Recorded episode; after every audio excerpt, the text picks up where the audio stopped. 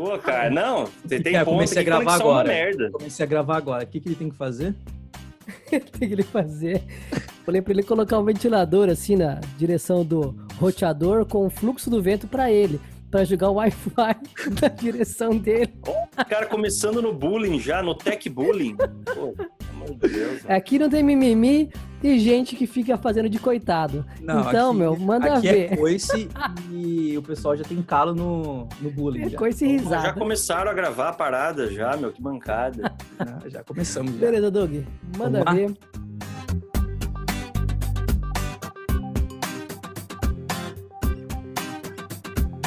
Fala galera, aqui ó, mais uma edição do Dogcast com o quadro Pensando Bem. E vocês pediram e voltaram para cá. Tiago Menegão, André Lovadini estão aqui para falarmos agora do tema Menos é Mais. Tiagão, dê as boas-vindas aos ouvintes, é contigo. Fala galera, beleza? Fala Doug, fala Andy. Pô, é um prazer estar de volta aqui. E agora, no tema de hoje, como você disse, né, Doug? Menos é mais. Vou parar por aqui porque menos é muito mais, né? Começamos já assim, né, na filosofia. Fala aí, Andy, como é que estão as coisas? E aí, meus queridos, mais uma vez um prazer, uma honra novamente. Eu tenho certeza que essa conversa aí vai render ótimos frutos intelectuais. Vambora. Ah, que Como sempre, né? Como sempre, o quê? Você aqui, né, Andy? Poxa, o nosso copywriter criativo vai ser um Né? sucesso o negócio. O cara da Não, criatividade. aqui- Aqui só tem mestres. Aqui é a, é a- a confraria dos, dos intelectuais aí. Vambora. Já Vamos, falou senta o palavra dedo aí, difícil. Doug. Manda ver. É, isso aí, demorou. Galera, que vocês estão escutando, o papo de hoje, então, menos é mais.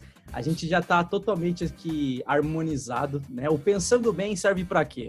Para a gente pensar melhor sobre as filosofias embutidas, seja em rede social, seja em qualquer outra coisa que a internet ou qualquer outro veículo da informação possa trazer, que começa a criar muita fama a ponto de atrapalhar o pensamento, vamos dizer assim, essencial da ideia de quem criou essa frase ou de quem, quais foram as pessoas que começaram a propagar essa frase, né? Essa frase.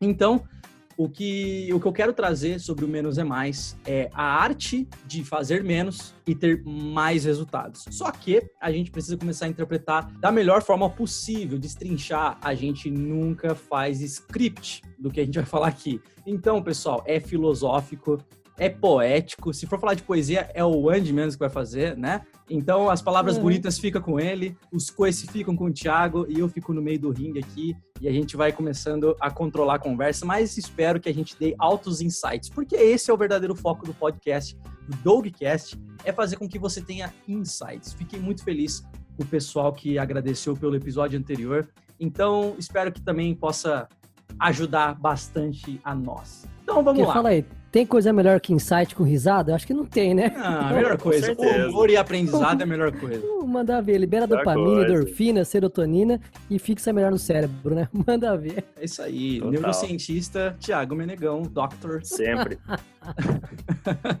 Então vamos lá. Quero começar dessa vez então com o Andy sobre a filosofia menos é mais. Fiquei sabendo que ele estudou um pouco sobre minimalismo. Dê as primeiras abordagens sobre menos é mais. Então, pessoal, o minimalismo, é para a gente pensar um pouquinho aí na- na- nas raízes do minimalismo, né?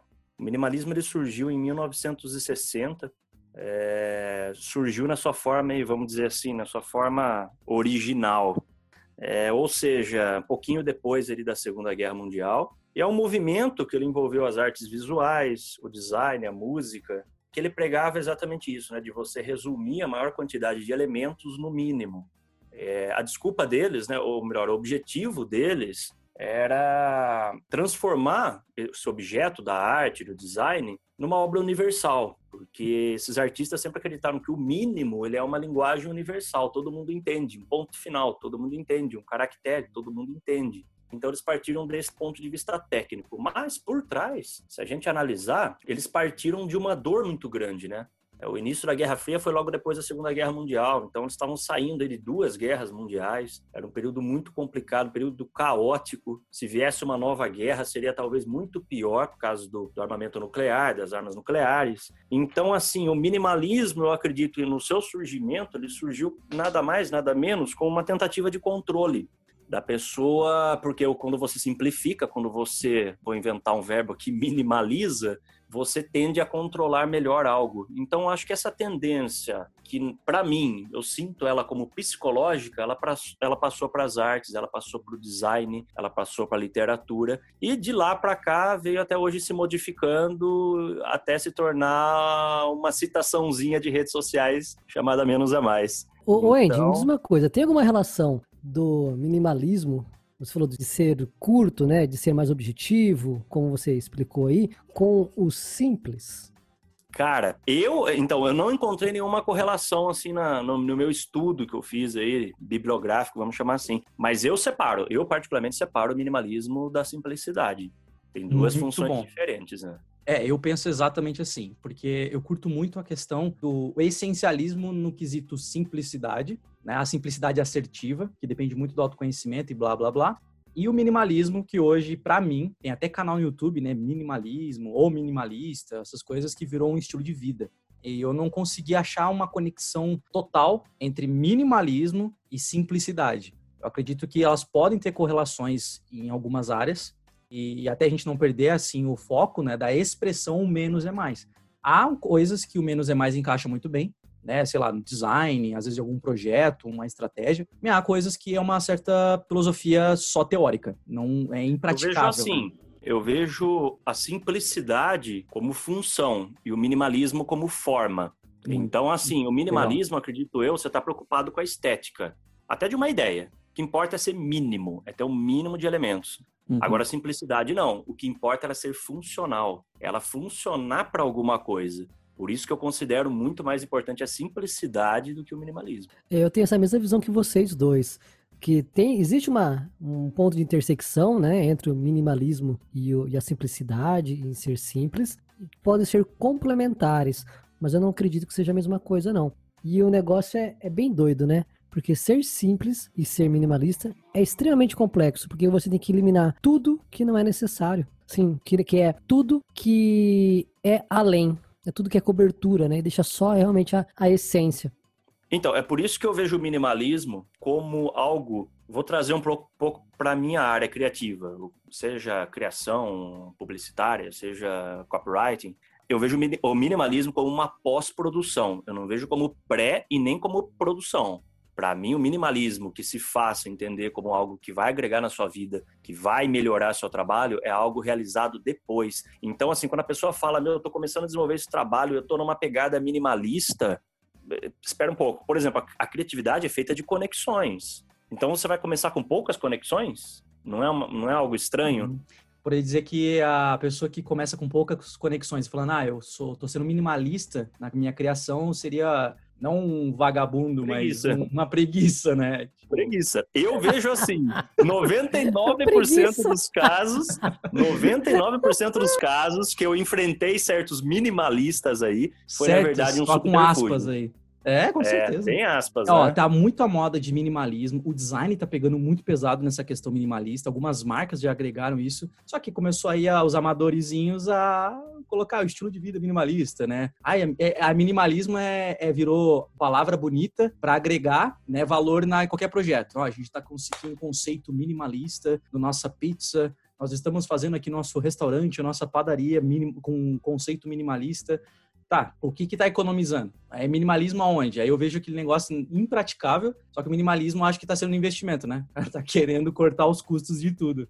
Vai entender Com certeza. o que, que tá sendo minimalismo de verdade, né? Quando a gente fala o menos é mais. Eu queria até que a é, gente começasse a falar um pouco sobre é. essa, essa filosofia de menos, menos é, é mais. mais. É. Então, né? Talvez é aquela coisa de você não carregar aquilo que você não precisa. Ou exigir, né?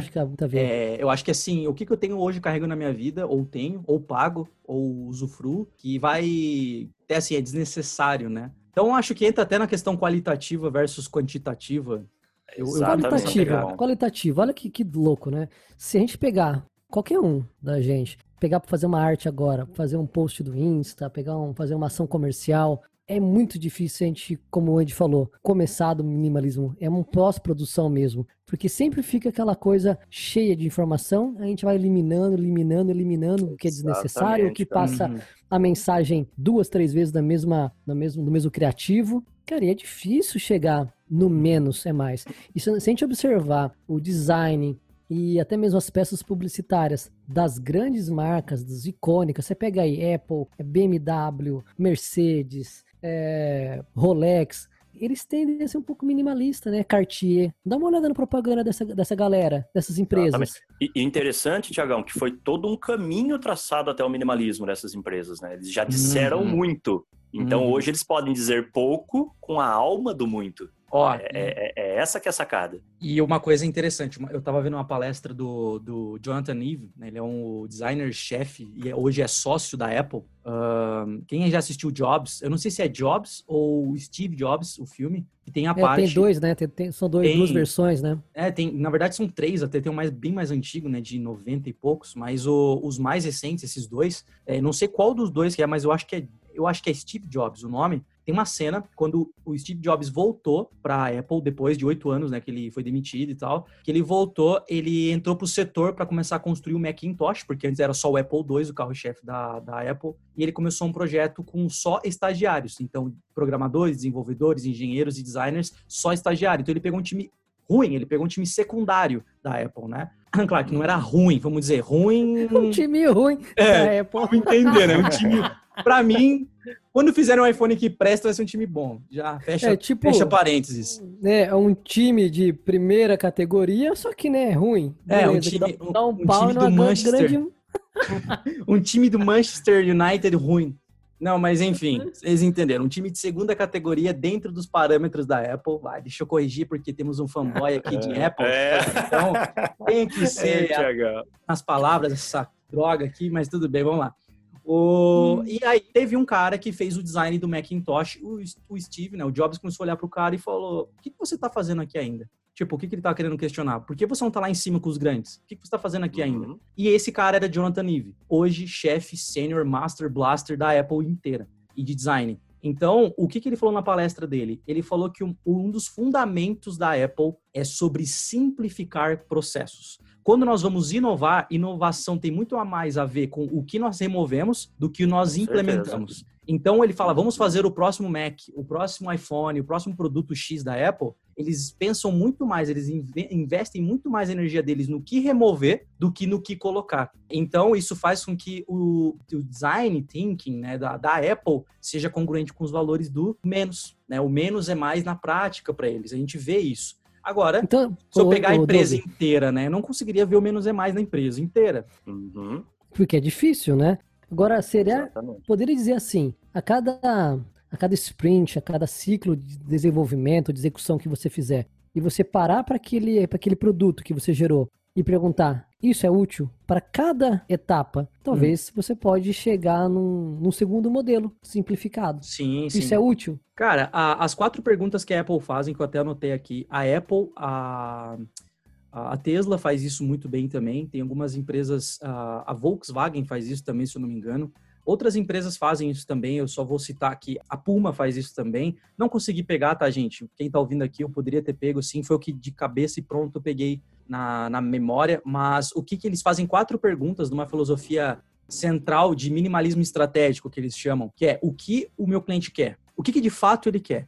Então, tem um investimento muito maior. Olha lá, o menos é mais agora sendo totalmente diferente. Agora o mais é sendo menos. Eles investem uma pancada em estudo de mercado para poder entender exatamente o que o cliente final quer. Essa é a primeira solução do minimalismo, só que o contrário, eles têm que fazer muita pergunta. Eles têm que ter abundância em dados, que hoje chamam de big data, né? A gente chama de data science, que é o quê? É eu ter uma profundidade imensa, uma quantidade imensa de dados para analisar, para identificar realmente o que o meu cliente quer. Essa é a primeira pergunta. A segunda pergunta é: o que, que mais agrada o meu cliente? Primeiro, a gente falou de necessidade. Agora a gente está falando de quê? De luxo, de status. Então, o que, mais o meu cliente quer? Agora, partindo de novo, não tem menos é mais nessa resposta. Não tem minimalismo na busca da resposta. Tem abundância.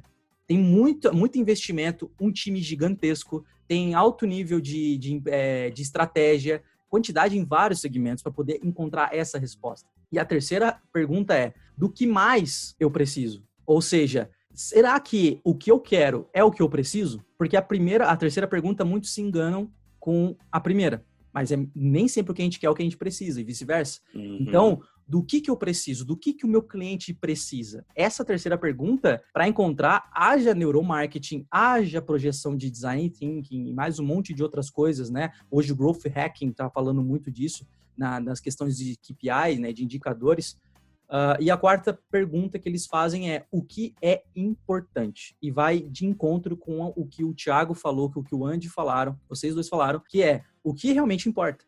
O que, que uhum. é o que, que é essencial, né? É para colocar. Uhum. Então, essas quatro perguntas, quando elas entram num, numa questão estratégica e até de brainstorm e vai, eles começam a pensar no produto. Então, só começam a pensar no produto depois de responder essas quatro perguntas. incrível! Quatro perguntas que necessitam de muitos dados, muito tempo, muita pesquisa, muito time, muito dinheiro, que vai de contra o minimalismo, são perguntas para o minimalismo, para a simplicidade. E para é, você eliminar, você tem que ter abundância, né? Para você poder começar a cortar as arestas, Exatamente. cortar o que interessa e reforça no conceito Isso que é a gente o falou. Né? É, é o polir, que é o que ele falou, pós-produção. E Isso deixa eu dar uma curiosidade aqui, uma coisa bem bacana. Você Manda falou da Adidas, né? Não sei se você sabia, só uma curiosidade mesmo.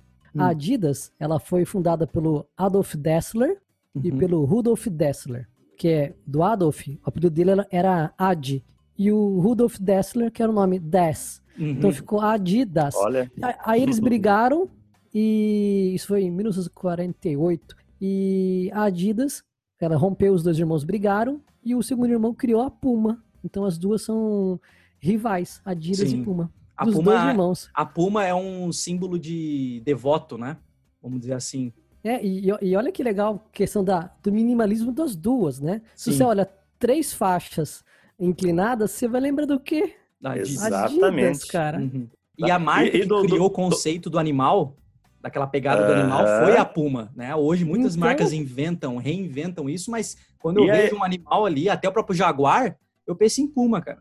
Uh, e o minimalismo aplicado ao logo do, da, da, Starbucks, por exemplo, é absurdo. Você uhum. viu como uhum. começou o logo do Starbucks? Uhum. É a história um movimento do né? gigantesco de é, eu acho que essa conclusão que a gente chegou é bem de lapidação mesmo lapidação né? da pessoa aí e, e transformando tempo, e né, resumindo cara? E, com o tempo porque você vai sedimentando informação informação informação enquanto mais informação sedimenta e espaço mental você ocupa do teu cliente do teu público alvo menos a tua marca precisa falar que uhum. louco, né? Um lado é abundância, o outro lado é eu vou, eu vou eliminando, eliminando, eliminando, para falar menos e a pessoa e... saber que é, que é de mim que ela tá ouvindo falar. Porque é daí que eu encontro a essência, né? Exato, Exatamente, Doug. E o interessante é que hoje em dia, no mundo da, da profusão, do exagero, da abundância de informações, tudo, tudo que consegue atingir esse nível minimalista, ele acaba ser, tendo um poder quase narcótico né? Você está no meio daquele turbilhão, daquela bagunça toda, você encontra alguma coisa minimalista que seja um, uma experiência, uma sensação, uma apreciação de um logotipo, o seu cérebro ele já se sente confortável, e ele sem já falar, descansa. Né, sem falar na quebra de padrão, que como tá todo uhum. mundo cheio de informação, cheio de, de, de imagem visual, etc. Chega alguém com um swatch ou um ícone bem simplista ali, ele tomou, ele tomou a cena dizendo Exatamente, menos, informando cara. menos. Agora pensa assim, quebra, ó, quebra de padrão. Qual o conceito, Total. qual o conceito tem o logo da Nike? Se a gente começar a ver o manual, o manual da de marca, tá? Brand Manual que se chama, galera, que vocês estão escutando, tem mais de 200 páginas para aquela Olha. porcaria de vírgula. Uhum. Então, é, não é gente... uma vírgula, é um swatch. É. E ele tem toda a representação, é, ele tem, ele, ele sintetiza é, um padrão de movimento do esportista, né? Sim, sim, ele, ele, ele, ele representa um conceito de, de cultura, né? A, uhum. gente, a gente embute, só que o pessoal fala assim para mim, Doug, eu quero criar um branding tipo Apple. Eu quero fazer parecido com a Audi. tipo Apple. É, exato. O pessoal é exatamente assim, cara, eu quero a minha marca que nem Audi. Eu quero fazer minha marca Mercedes. Eu quero fazer minha marca Nike. Aí eu pergunto, qual a idade de todas essas marcas? Você sabe? Qual a idade da Mercedes, qual a idade da uma Apple. longa trajetória. É né? uma longa trajetória, meu querido. Qual é o primeiro logo da Coca-Cola? Né? E, e, qual, qual que Nossa, e era sempre zoado, né? Sempre. Era sempre cheio de, cheio de coisa. A Mercedes Sim. tem 94 anos, tá? Ela foi fundada em 1926. Ah, temos aqui o nosso Olha. banco de dados de informação, tá, pessoal? Nós temos nosso Thiago Wikipedia. Tiago pede aqui para vocês, tá? Cara, e um negócio muito bacana é a relação da Mercedes na, na Segunda Guerra Mundial. Acho que o Andy, que ele é um estudador, ele gosta muito dessa parte da, da guerra, talvez pode, se ele quiser completar alguma coisa, fique à vontade aí, viu? Mas é muito louco a relação da Mercedes com a Segunda Guerra Mundial na Alemanha. É, a gente, na verdade. Pô, por favor, explica aí, irmão. Né? Eu não sei o viés que você abordou, que você estudou aí. Pode, pode Dá uma explicada pra gente, por favor. Ah, esse, tema, esse, esse tema a gente pode falar no próximo podcast, né? A ah, então relação então das marcas com os contextos quis, históricos. Quis jogar na né, mesa, cara? se mostrar o bonzão, aí falou, Eu, eu posso falar, se quiser eu posso falar. A questão é que a gente vai fugir muito do tema, menos Não, é mais. É, vamos manter o menos é vamos é mais, manter, né? Vamos manter menos o é fluxo aqui, vamos respeitar Eita. o nosso ouvinte, né? O, o que o pessoal que escuta a gente aí, eu quero colocar bastante assim. A gente, eu, o Thiago, o André, eu, a, nós temos uma pegada muito corporativismo e design, né? Design method, aquele negócio filó, é, filosófico, porque a gente vem da área criativa, né? A gente trabalha num conceito, um, trabalha com estratégia digital, outro trabalha com a parte de redação, a parte de copywriting, eu trabalho mais com a parte de marca e branding. Então a gente vem de uma área de expressão, de uma, de uma criatividade racional barra inspiracional, que vem muita emoção. Então, a gente sempre trabalha essa questão, mas para você que escuta, talvez você não faz nem metade ou nada do que a gente faz. Tua rotina é trabalhar como engenheiro, é ser médico, é bombeiro, sei lá qual seja a sua profissão, e você talvez está aqui, putz, eu não me conecto em nada que eles estão falando. Mas menos é mais. Sobre uma bem colocado, bem praticado, que é o objetivo desse Dogcast aqui, desse quadro do Pensando Bem, é a gente trabalhar com uma filosofia de vida, não só para o meio corporativo, não só para o meio de carreira, mas agora eu queria, eu quero desafiar vocês dois a começarem a falar bastante agora numa questão de estilo de vida do menos é mais, como por exemplo, tem uma pergunta até, pessoal, dessa vez vai ter pergunta, tá? Só para quem está escutando. Gostei muito de quem interagiu com algumas perguntas. Hoje, hoje, tem pergunta, né? Porque você Oba! pediu antes pra galera, né?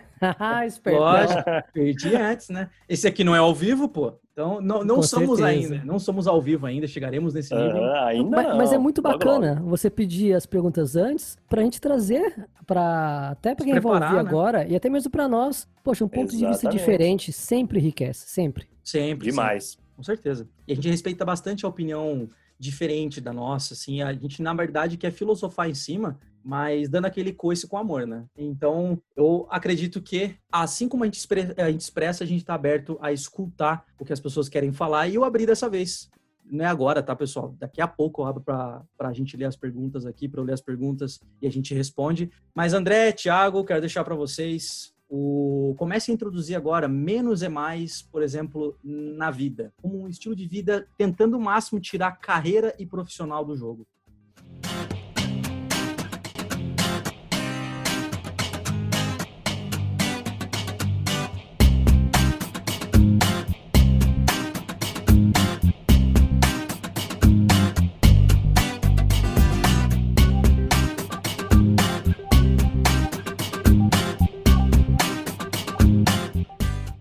Cara, tirando carreira profissional do jogo, né? Cara, um exemplo bem simples. Vai viajar, monta a mala. Será que tudo que você leva você precisa na viagem?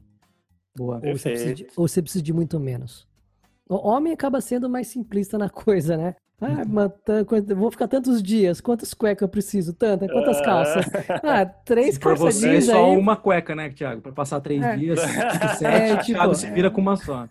É, mas é uma de ouro, não, não. com cristais aí, Swarovski. Sim, sim tem que ter o logo da Apple bem ali na frente. Isso é bullying. Olha a ideia, Apple, olha a ideia. Olha Isso é bullying. aí. Menos é mais. Nem vou falar para vocês menos, é menos ali dentro.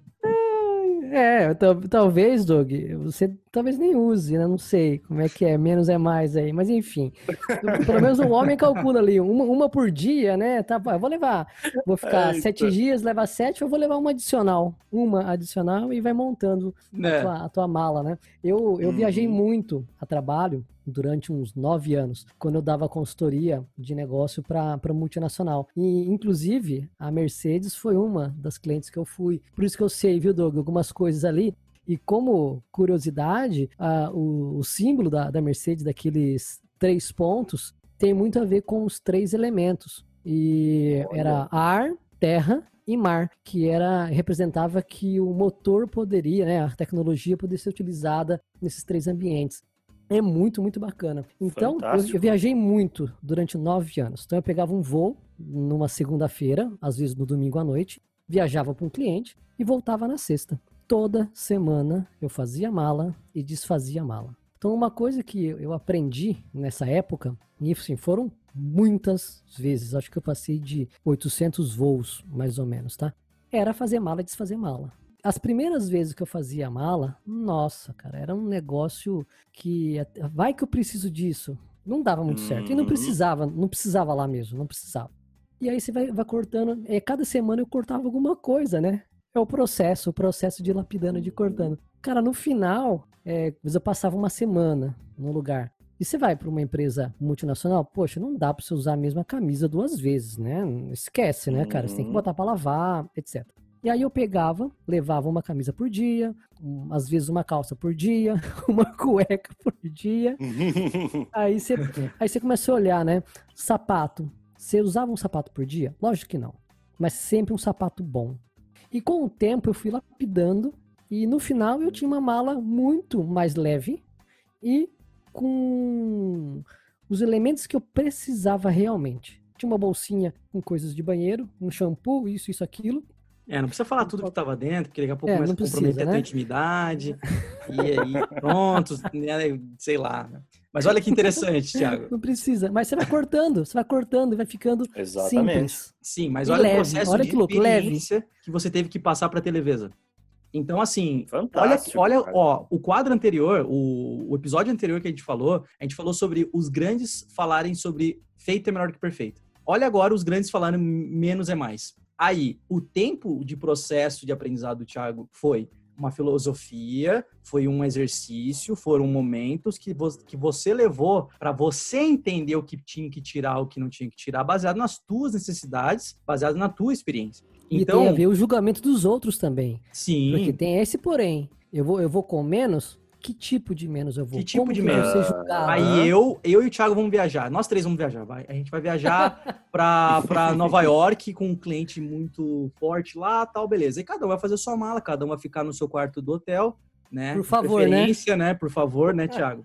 Então, assim. Mas nada contra é... quem quiser. Eu não quero, mas nada contra. Ai, ai, hoje estamos que estamos, né? Mas enfim, o... a gente vai lá para Nova York atender o cliente. Cada um vai fazer sua mala, nenhum replicou aqui. Aí eu fico com uma dúvida. Chego pro, pro Andy e pergunto, cara, o que, que você vai levar? O que, que é crucial? Porque eu tô perdido aqui para fazer a mala. Ou eu chego pro Thiago e pergunto, ou vice-versa, qualquer um pergunta.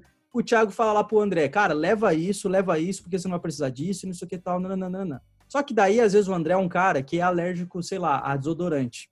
Hum. Então, tem uma exceção à regra. Só que daí o desodorante é Exatamente. é crucial. E tem aqueles desodorante body, sei lá como que fala, né? Que ele serve como perfume uhum. também. E para ser prático. E aí o Thiago, ele não é alérgico, o André ele é, e fica aquilo, putz, a exceção à regra agora quebrou o conselho. E eu quero usar dessa analogia justamente para todas as áreas da vida. Se eu falo que menos é mais numa questão de dinheiro, por exemplo, vamos supor que eu sou um cara que gosto muito de investir em ações e vocês gostam de investir em fundos imobiliários.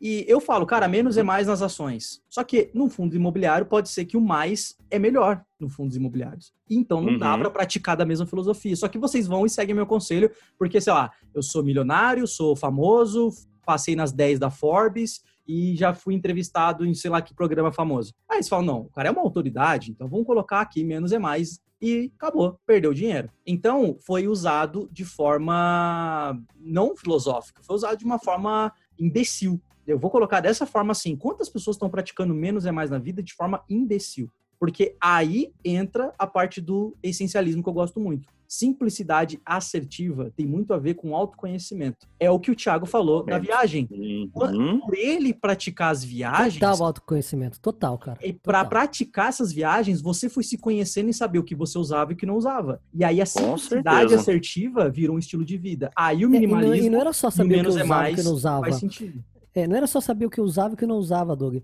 Era o que eu usava e realmente precisava. Uhum. Uhum. Entende? Às vezes, mano, não precisava. Existiram situações em que eu fazia o quê? Eu levava menos roupas, que não dava para a semana inteira. No meio da semana, eu mandava lavar no hotel. No dia seguinte, de manhã, a roupa estava limpa e passada. Olha. E se tivesse levado uma quantidade maior, estaria amassada, estava limpa, porém amassada, talvez porque ficou muito tempo na mala. Sim. E não teria a mesma qualidade final, né?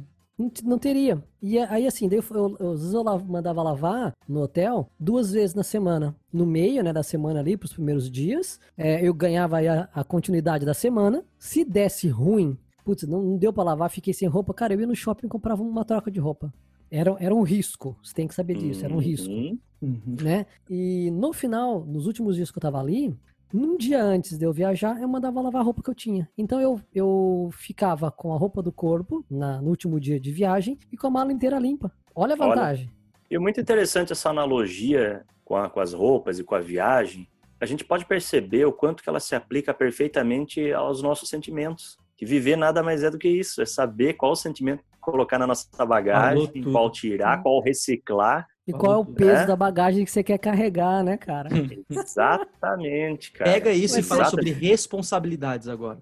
Eu estava hoje falando com um cliente, né, um cliente meu que eu dou mentoria, e a gente estava falando sobre responsabilidade mútua múltiplas responsabilidades da vida. A gente tem papéis. Nós somos filhos, uhum. nós somos pais, nós somos amigos, colegas de trabalho, dono de empresa, sei lá o quê, investidor, comprador, vendedor, e aí vai. Cara, um livro que fala muito papéis. bem disso é Os Sete Hábitos das Pessoas Altamente uhum. Eficazes. Fala uhum. muito desses papéis. Um ótimo sim, livro, sim. eu recomendo. Não, recomendo também. Quem não, quem não leu esse livro, leia. A... Já começa com a chave 1 do Proatividade, já começa no estilo Thiago Menegão, dando coice, né?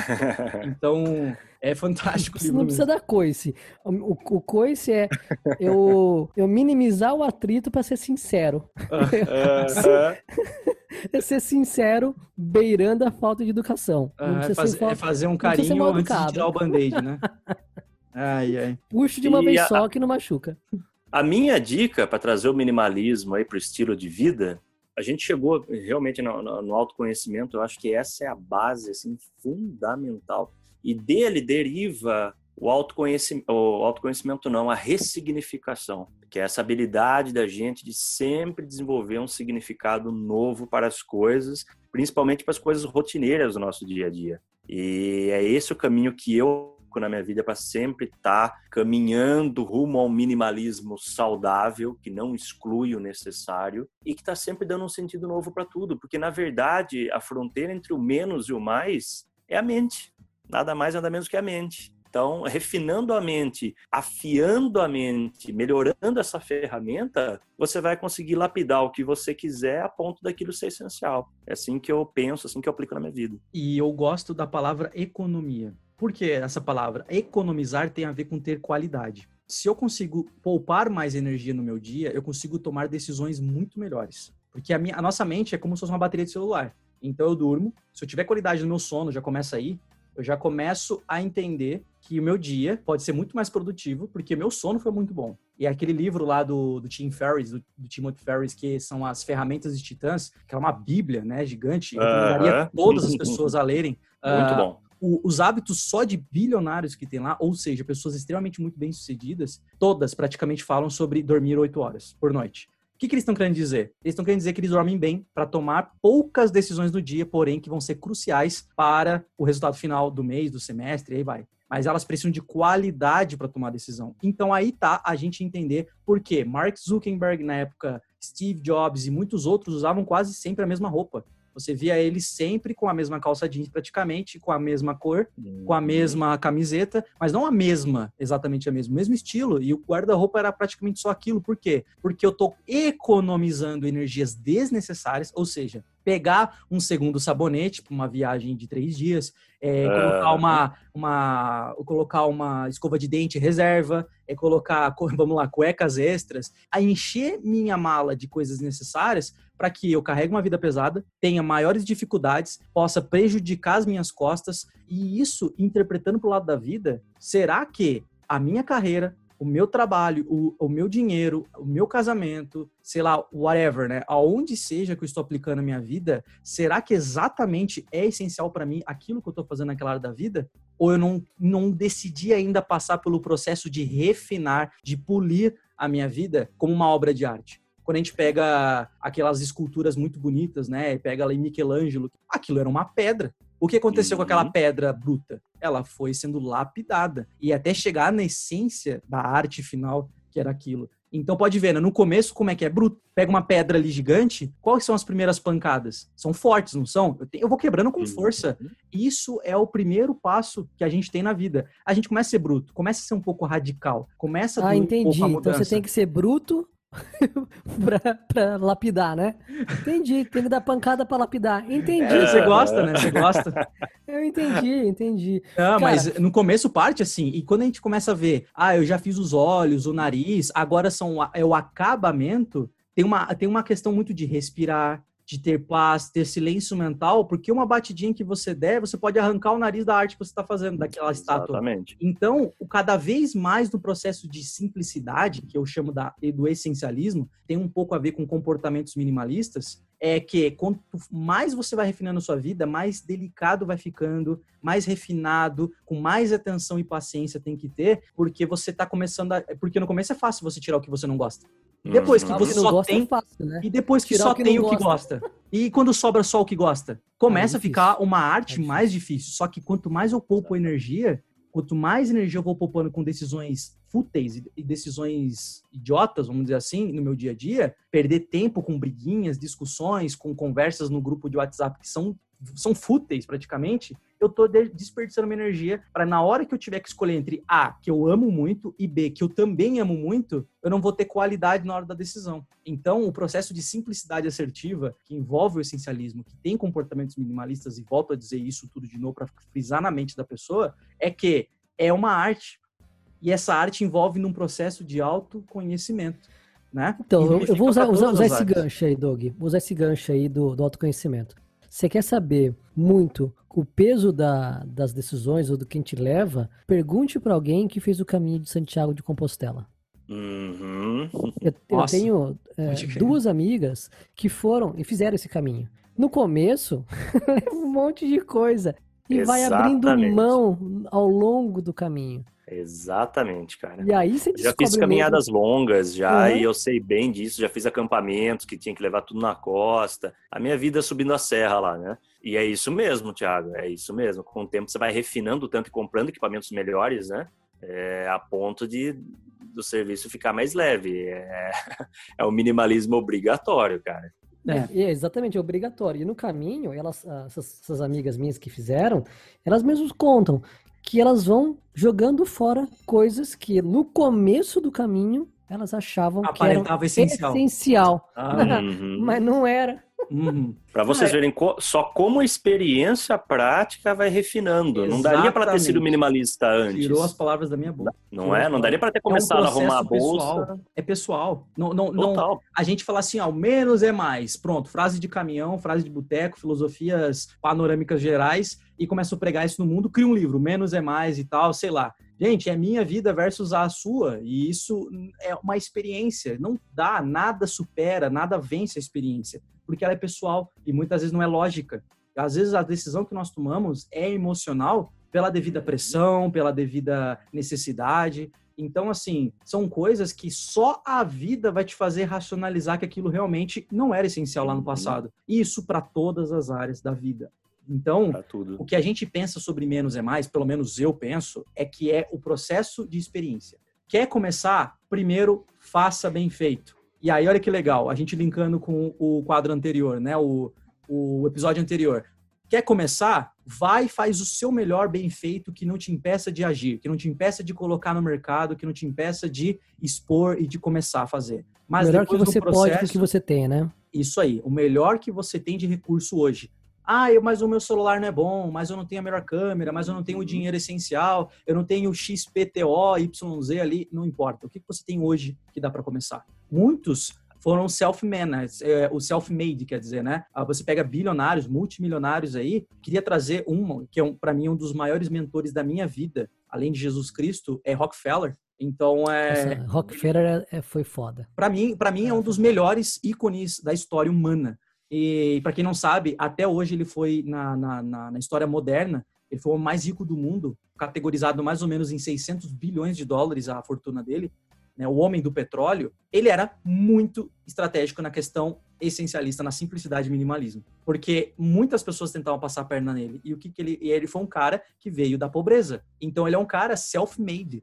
Ele tinha nada. Mas o que, que ele fez? Agiu. Ele começou fazendo bem feito. Vendia bala, vendia doce com 12 anos de idade e pagava todo o lucro do dinheiro que ele tinha para ir para a cidade grande, ficar observando os ricos indo no mercado, indo no, no, no, café. Ele só observava como os ricos agiam na mesa do café, em conversando.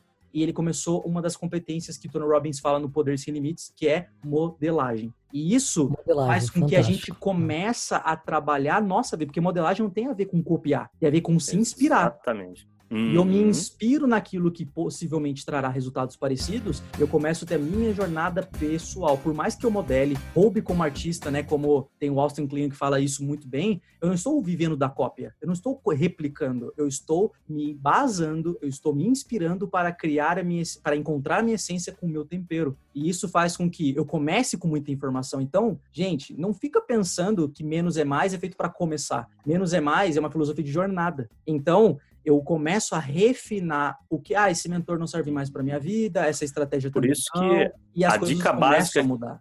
A dica básica que eu tenho é essa: o menos só é mais depois do demais. Depois do demais. Depois que você já fez tudo e mais um pouco.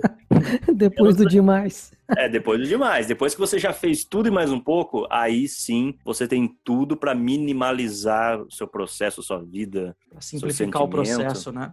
Não é? E aí, e, ó, só que encontra qualidade barra propósito. Eu acho que é aí é, que encontra o negócio.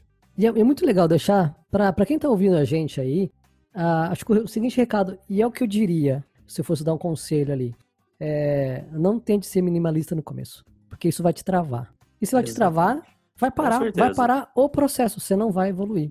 Não adianta. Então, busque ter o essencial, o mínimo ali, para você começar a fazer. Não, não busque você ser o perfeito no minimalismo.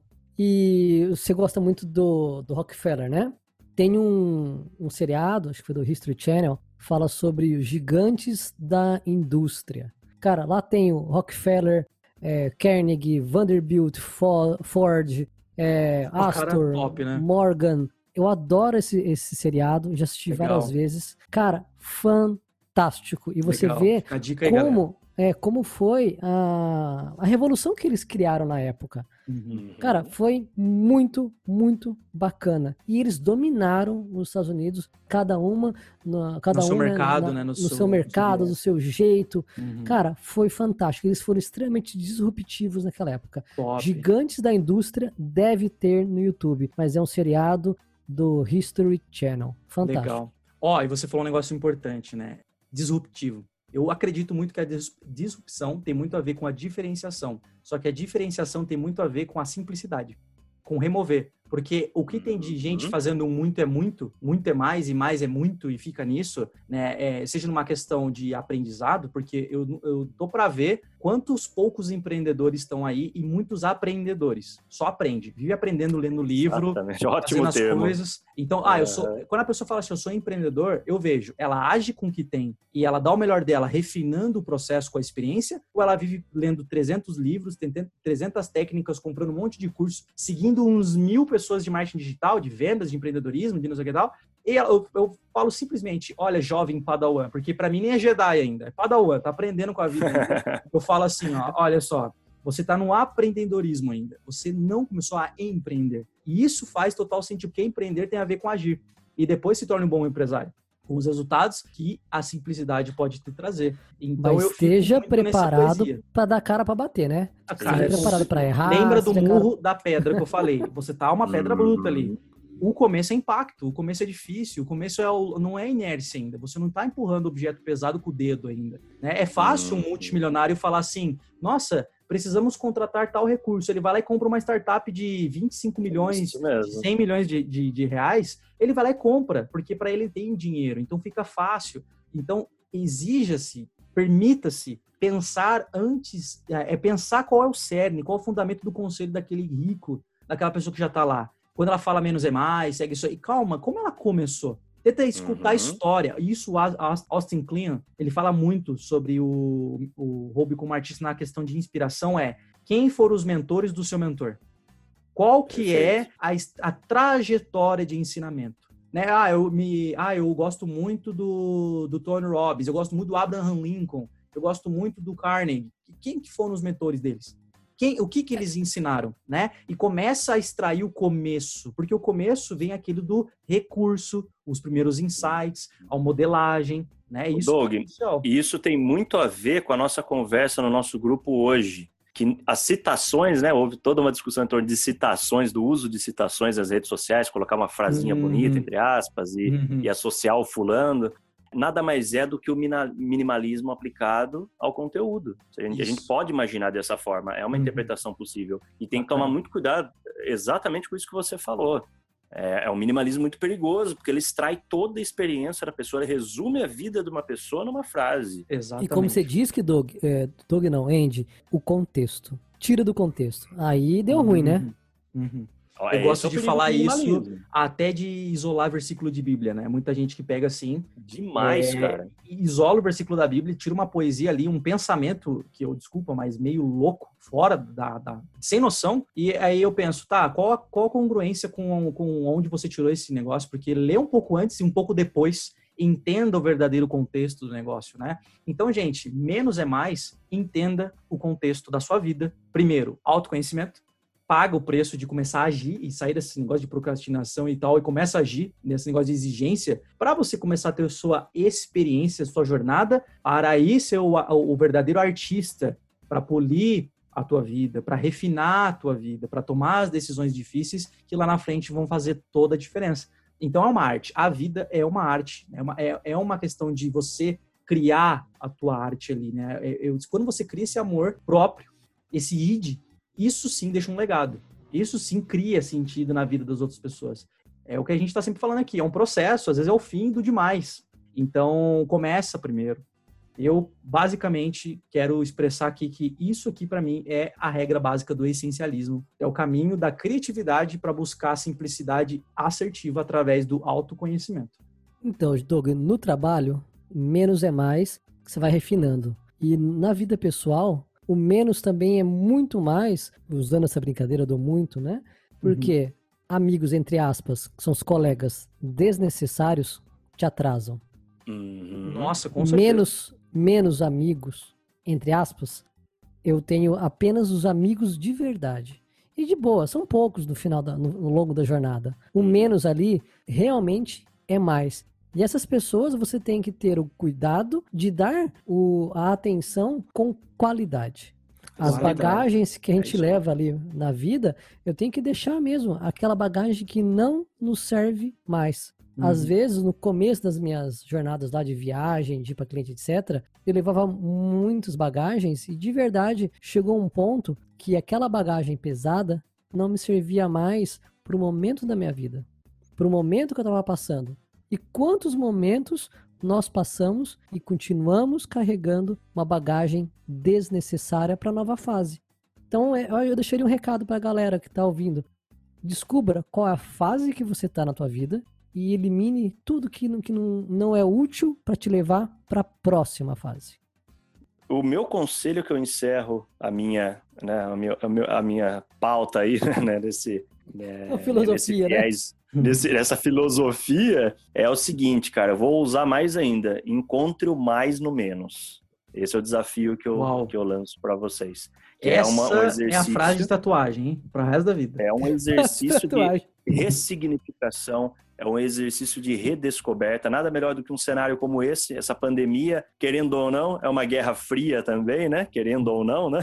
Hum, não é uma bomba nuclear, mas é um vírus quase nuclear, né? Então, é, é, esse, é, é, essa dica que eu deixo, cara, é para todo mundo, para todos os ouvintes. É, busque o mais no menos. E a fronteira entre isso se chama a sua mente, cara. Só a sua mente tem o poder de ressignificar o seu relacionamento, a sua vida, as suas amizades, o seu trabalho, os seus propósitos. E é um poder assim maior do que você imagina. Não acredita nessa profusão, não acredita nesse exagero, não acredita. Acredita que você já tem todo esse ferramental dentro de você. É um exercício de, de se encontrar mesmo. E se tivesse que dar uma, um conselho prático para quem está ouvindo, ou até mesmo um para o outro aqui, o que, que cada um de nós fa falaríamos? Começa aí, Doug. conselho prático sobre o menos é mais? Sobre menos é mais, é. Um, eu diria que eu querendo dar um conselho para a pessoa que está perdida agora, não sente senso de propósito, tá ali às vezes em uma crise existencial, tá ouvindo a gente e tá todo desesperado saber qual o primeiro passo a se dar. Eu acho que é muito pertinente esse tipo de conselho, que é o conselho que eu gostaria de ouvir quando eu tinha 18 anos de idade. Tava ali começando um relacionamento amoroso, com o primeiro sonho de empreender, vários medos, muito amadorismo, mas o conselho que eu daria para mim, pelo menos, tá busque primeiro coisas mentores e estratégias que estão conectados com seus valores, mas que não impeçam você de dar o primeiro passo. Eu só estou onde eu estou hoje, abrindo o estilo de empresa que eu estou abrindo hoje, fazendo o que eu estou fazendo hoje, porque eu dei o primeiro passo, mas eu não me permiti uh, ficar na mesma. Então, qual que são as primeiras coisas da sua vida que você tem hoje que você tem que remover para tomar a decisão de ir e dar o próximo passo? Quer dar o primeiro passo? Inspiração das pessoas certas que conectam com seus valores e, ao mesmo tempo, remover aquilo que hoje já é o empecilho. Se é fácil ou não, isso é com você. Eu quero deixar aqui esse conselho. Já se permita excluir coisas que você sabe, o ser humano sabe, quem está ouvindo sabe que está te atrapalhando para ir e dar o próximo passo. É, o, o, mentor seria aquela pessoa que vai te dar o essencial, né?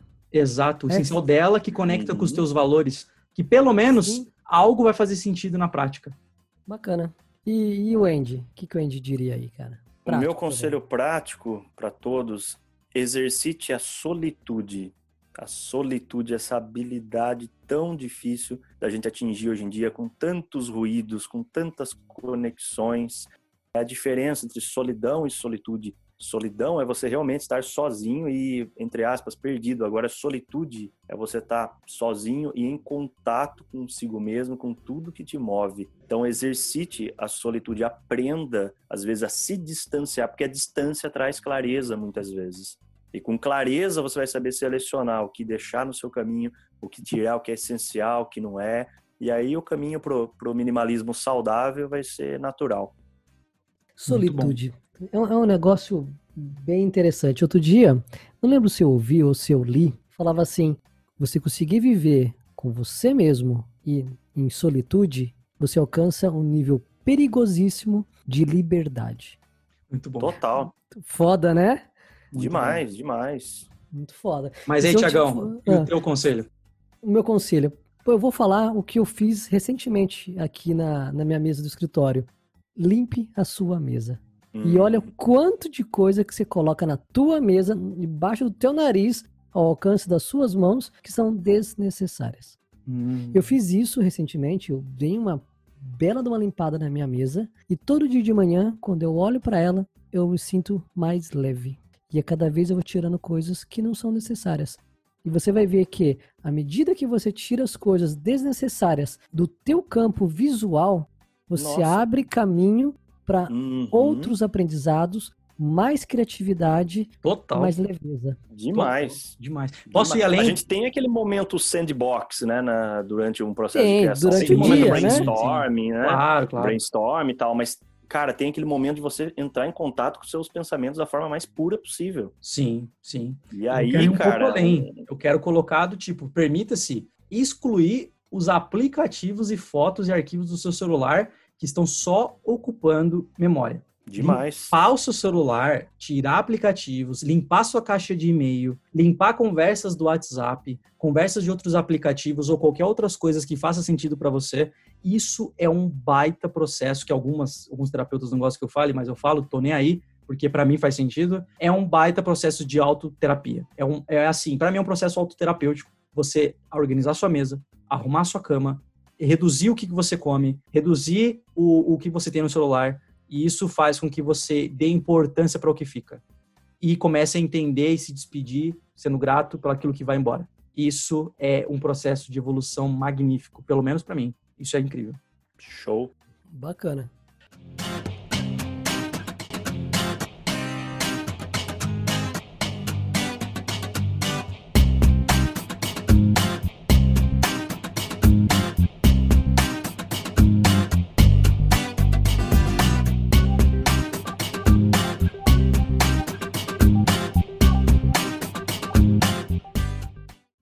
Pra mim tá mega interessante, tá? Não sei pra vocês, mas pra mim tá top. Eu tô curtindo muito.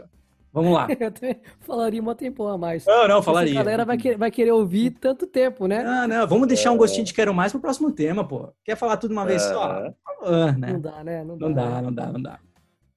Ó, estou vindo do futuro agora desse Dogcast para te falar que nós estamos encerrando o assunto, já falamos bastante coisa para você ter seus insights, mas fica o convite. A partir de agora a gente vai começar a responder algumas perguntas e mais, ter muito mais insights que podem rechear aí as tuas anotações, sei lá o que você esteja fazendo. Eu particularmente te convido para esse mais é mais agora, viu? Ó, eu recomendo muito que você vá lá assistir. É, assistir não, né? Ouvir ali, porque talvez o insight que você precisa, aquela pergunta, aquela virada de chave está ou numa resposta ou numa pergunta, porque saber ouvir a pergunta também faz parte do aprendizado, né? A partir daqui, mais é mais mesmo, pessoal. Então acompanhem. É mais é mais para você Aqui- lapidar, né? Aqui é tá o isso. extra mile, aquele over delivery. Se você gosta e é porrada, quer mais insights ainda dessa folha de anotação, siga com a gente. Vamos lá. Vinhetinha rápida de segundos pra gente continuar.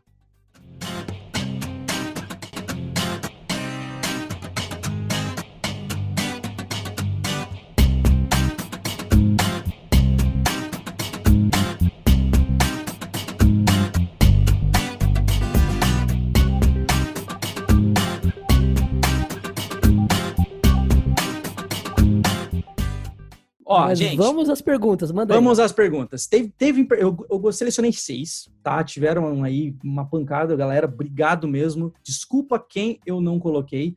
E tiveram perguntas e outras tiveram umas colocações. Olha que legal, pessoal. Não foram só perguntas. Teve gente que deu a opinião sobre o menos é mais. Eu achei bem legal isso. Ah, a primeira que eu quero colocar: melhor um curso bom e completo do que vários ruins que não entregam nada. Eu queria até que vocês falassem um pouquinho sobre isso, né? Isso quem falou foi a Andressa Diniz. Ela é uma baita profissional na área da maquiagem, professora, por isso que ela falou de curso, eu acredito, né? Vamos pensar um pouco assim: melhor um curso bom e completo do que vários ruins e que não entregam nada. O que que vocês acham aí? Cara, o que, que eu acho, né? Mas vamos ser rápido, objetivo, É, sem tem, muita tem uma coisa. frase de, de Henry Ford pra mim que é, é muito boa. Ele fala que a mediocridade é o maior inimigo da prosperidade. Um curso medíocre, digo de mediano, ele não vai fazer eu prosperar. Eu prefiro mil vezes um curso muito bom, nem que ele seja com um conteúdo menor de extensão, né? Não de profundidade, mas de extensão. uhum. Abordando menos pontos, sendo entre aspas ali minimalista, mas ele me entrega uma, um conhecimento aplicável do que um extenso, raso e medíocre. As pessoas que ficam olhando carga horária do curso, quantidade de horas, é, qual que, qual, quais Cara, são a quantidade de certificado que tem aquilo, né? Olhar carga horária é a mesma coisa você comprar um livro pelo tamanho de página, quantidade de páginas que tem. Não serve pra nada, né, Totalmente velho? relativo, Exatamente. Totalmente relativo. Isso mesmo. Agora, não tem como você saber como um curso é antes de cursar. Então, toma muito cuidado, analisa bem antes, Uhum. veja a comunicação da pessoa, a trajetória dela, e aí você vai conseguir encontrar esse curso que com certeza vai valer mais a pena do que uma pancada de cursos aí. O que, que- o que, que adianta eu pagar vários cursos de duzentinhos, cinquentinha reais e não ter Uhum. resultados que eu quero? E às vezes o curso que eu mais quero custaria ali 500 reais, mas é o que eu vou ter um, Exatamente. um- um investimento superior, porém menos gasto de tempo e assertividade. Vou colocar o método em prática e vou ter os resultados, que era basicamente o que eu queria. Né? Então, muito bom dessa. Obrigado pela sua colocação, viu? Vamos para a segunda, que é uma pergunta. Ah, como posso empregar o menos para ter mais resultados? Olha só essa. Eu queria... Pareto? É, vamos começar 20, 80? 2080. Esse é um Como bom posso entregar é o um bom menos para ter mais resultados? Andy, começa aí você. Metodologia. Refine sua metodologia. Descubra a, a mecânica do seu trabalho, como que funciona o seu modelo de negócio, o seu modelo de serviço e vá refinando sua metodologia até ela ficar única e altamente produtiva dentro da sua realidade. Aí Show. você vai encontrar o pareto aí, os 20% seus aí que, que Dá uns garante 80. 80%. Bacana. Eu, no, no produto digital que eu estou montando, né, Doug, que tem falado, tenho procurado fazer as perguntas. Quais são as perguntas que precisam ser feitas para você construir metodologia com o que realmente precisa? bacana. O ponto que, o, que o Andy levantou da metodologia é extremamente importante. Para você, a cada ciclo, refinar e uhum. simplificando, e até o conceito do minimalista, no, na metodologia. Legal. O brasileiro, o brasileiro, assim, falando, não, não sendo preconceituoso, nada, todos nós somos, a gente tem uma pegada muito emocional, até nos negócios, e pouco racional. Daí a nossa descrença na metodologia. A gente fala de metodologia, parece uma coisa científica, parece uma coisa. Mas não, cara, ela, a metodologia Harvard, é a alma do seu MIT, negócio. NASA, essas hum, coisas assim, né? Pois não é. tem nada disso, não. Metodologia é a sua mecânica, é como você funciona. O como, né? Como Exatamente. O como é o que conecta entre o porquê e o que, né?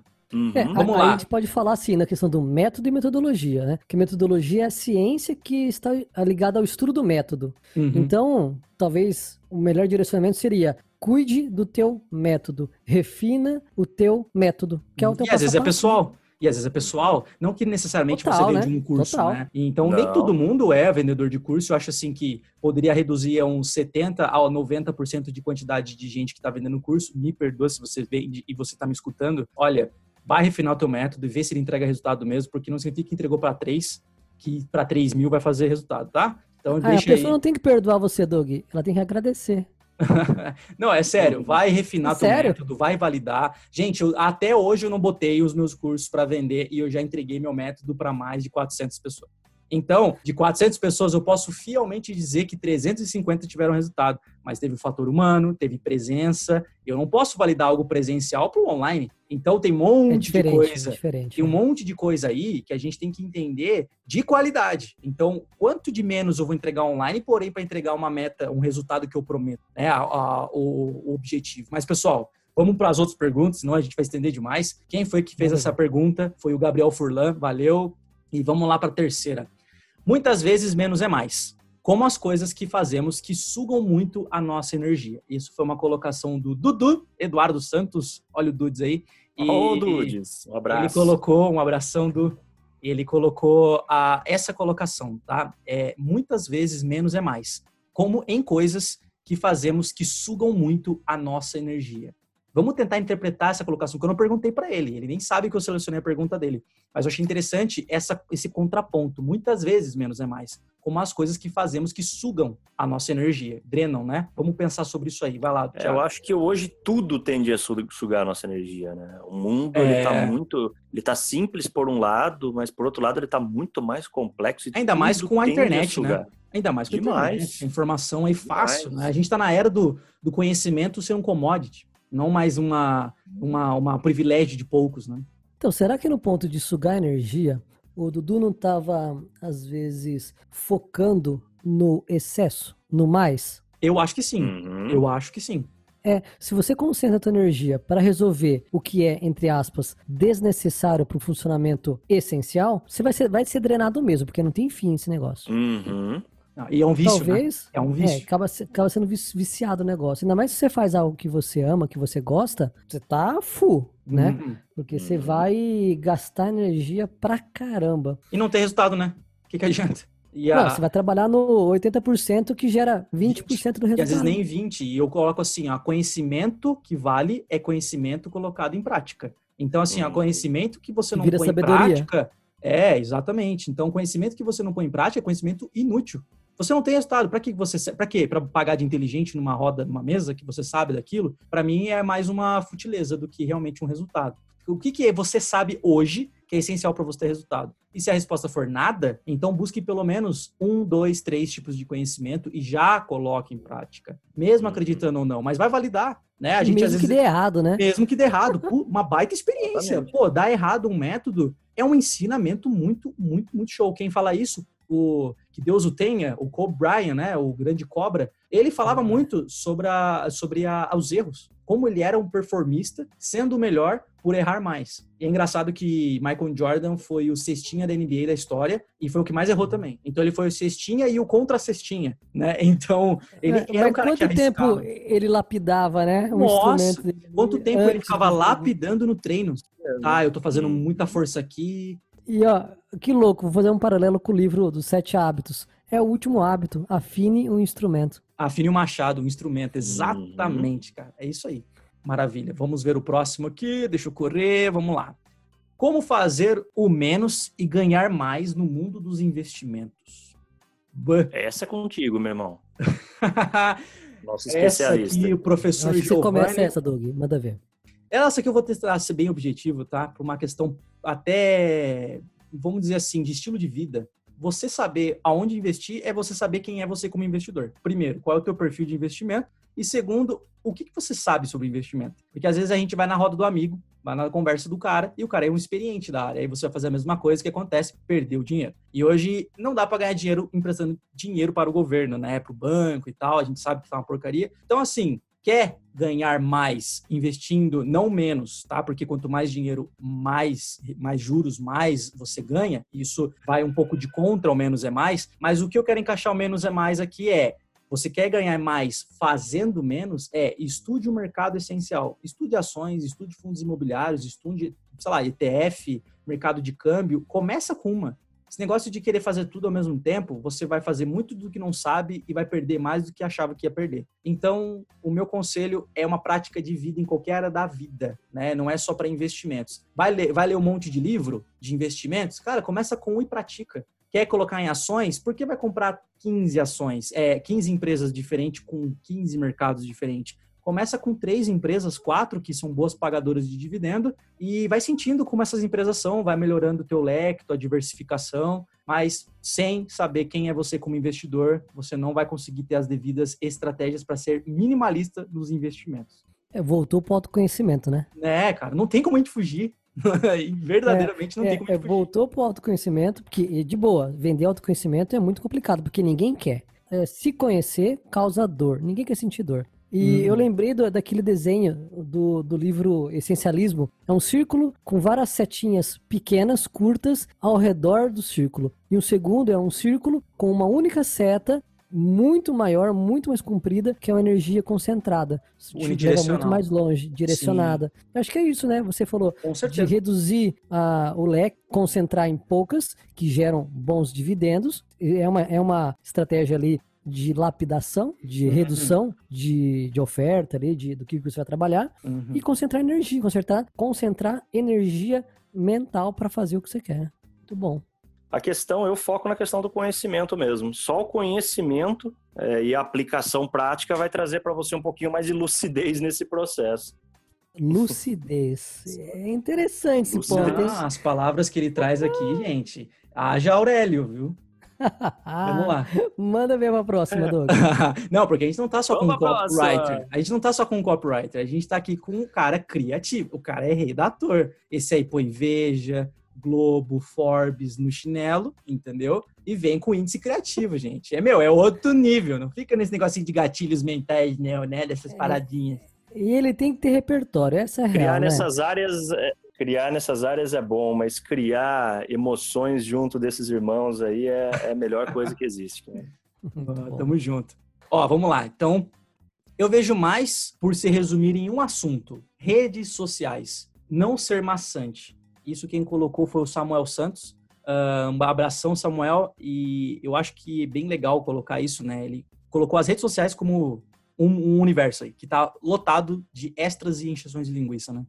Nossa, é difícil, né? É muita encheção de linguiça mesmo, né? Dá para fazer uma, um açougue no negócio ali.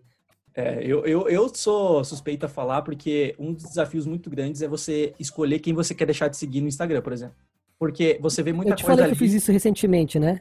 Falou. Eu acho que eu, eu, acho que eu deixei de seguir 1.800 pessoas. Nossa Senhora. Cara, eu mantive meu Insta seguindo 100 pessoas. Boa. E, e olha que, que engraçado, né? É, recentemente, isso outro, outro dia, três dias atrás, eu fui seguir uma nova pessoa, para um, um, novo, um, um elemento novo no meu ciclo de, de, amizades. A pergunta que eu me fiz é, e aí a importância de você fazer a pergunta certa, né? Quem eu vou deixar de seguir para seguir essa pessoa?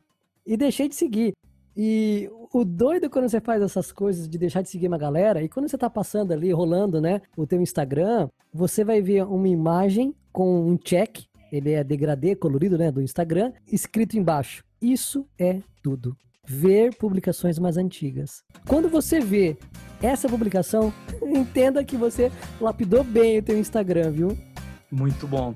Vai, Andy, solta uma aí. O que, que você faria nesse aspecto de rede social pro menos é mais? Eu compactuo totalmente, concordo totalmente com o Thiago.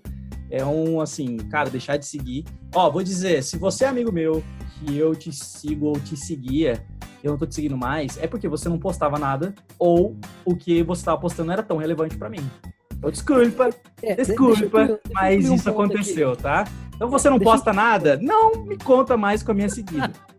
Ó, um negócio legal para aliviar um pouco essa barra aí, Doug. O que que eu fiz, né, nesse lance de reduzir, reduzir pessoas? Não é que eu não, não gosto da pessoa que eu deixei de seguir. Eu gosto dela, eu só deixei de seguir porque a categoria foi as pessoas que estão ali, eu tenho algo para aprender com elas. E quando eu aprendo algo com ela, eu deixo de seguir ela. Eu vou seguir outra para aprender algo novo. Não tem nada, nada a ver com a pessoa, não é sobre o outro, é sobre mim. Exatamente. Eu sigo muitas pessoas, às vezes, por uma questão de, de benchmarking. Né? De, de, de, simplesmente fazer aí uma, uma. de eu estar constantemente pesquisando algum conhecimento. Muito show, muito show. Eu vou ler a última aqui, a gente já vai encerrando. Uh, essencialismo é igual à filosofia do menos é mais? Eu já falei, basicamente, vamos dizer assim, que 40%, 50% do podcast, do nosso Dogcast, foi respondendo essa pergunta, né? Foi, uh, né? Pior que foi, inteira, quase. Então, assim, encerrei com ela para a gente ser até mais objetivo. Isso aí foi do Jefferson Campares. Obrigado, Jefferson, aí, por ter participado. E essencialismo é igual à filosofia do menos é mais?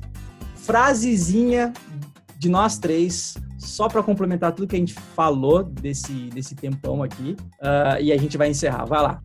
Tiago, qual a sua frase para essa colocação, dessa pergunta, então? Poxa, é, eu vou voltar para o autoconhecimento. Eu sei que ninguém quer, ninguém quer passar por processo de autoconhecimento, mas eu acho que aí é a chave de você se conhecer.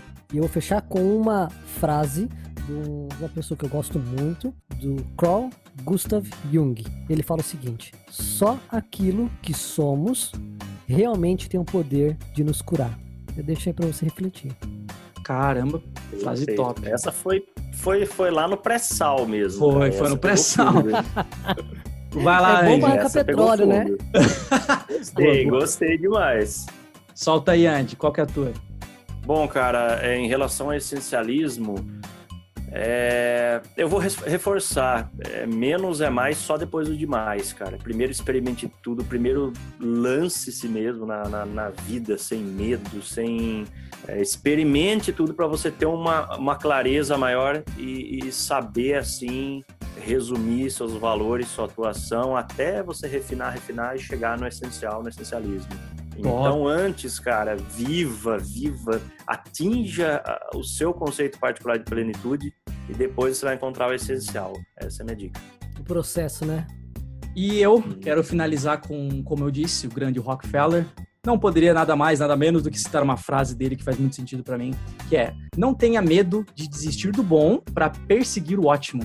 Então, arrisque-se pro autoconhecimento e não tenha medo de desistir do bom para perseguir o ótimo no quando você chegar no demais e começar a polir. Então acho que essa frase sintetiza muito bem o que vocês dois falaram. Então, não tenha medo de desistir do que é bom para sua vida, para começar a perseguir o ótimo que vai ser para sua vida. Essa é uma frase do grande Rockefeller. Então, eu quero deixar aqui uh, essa colocação final.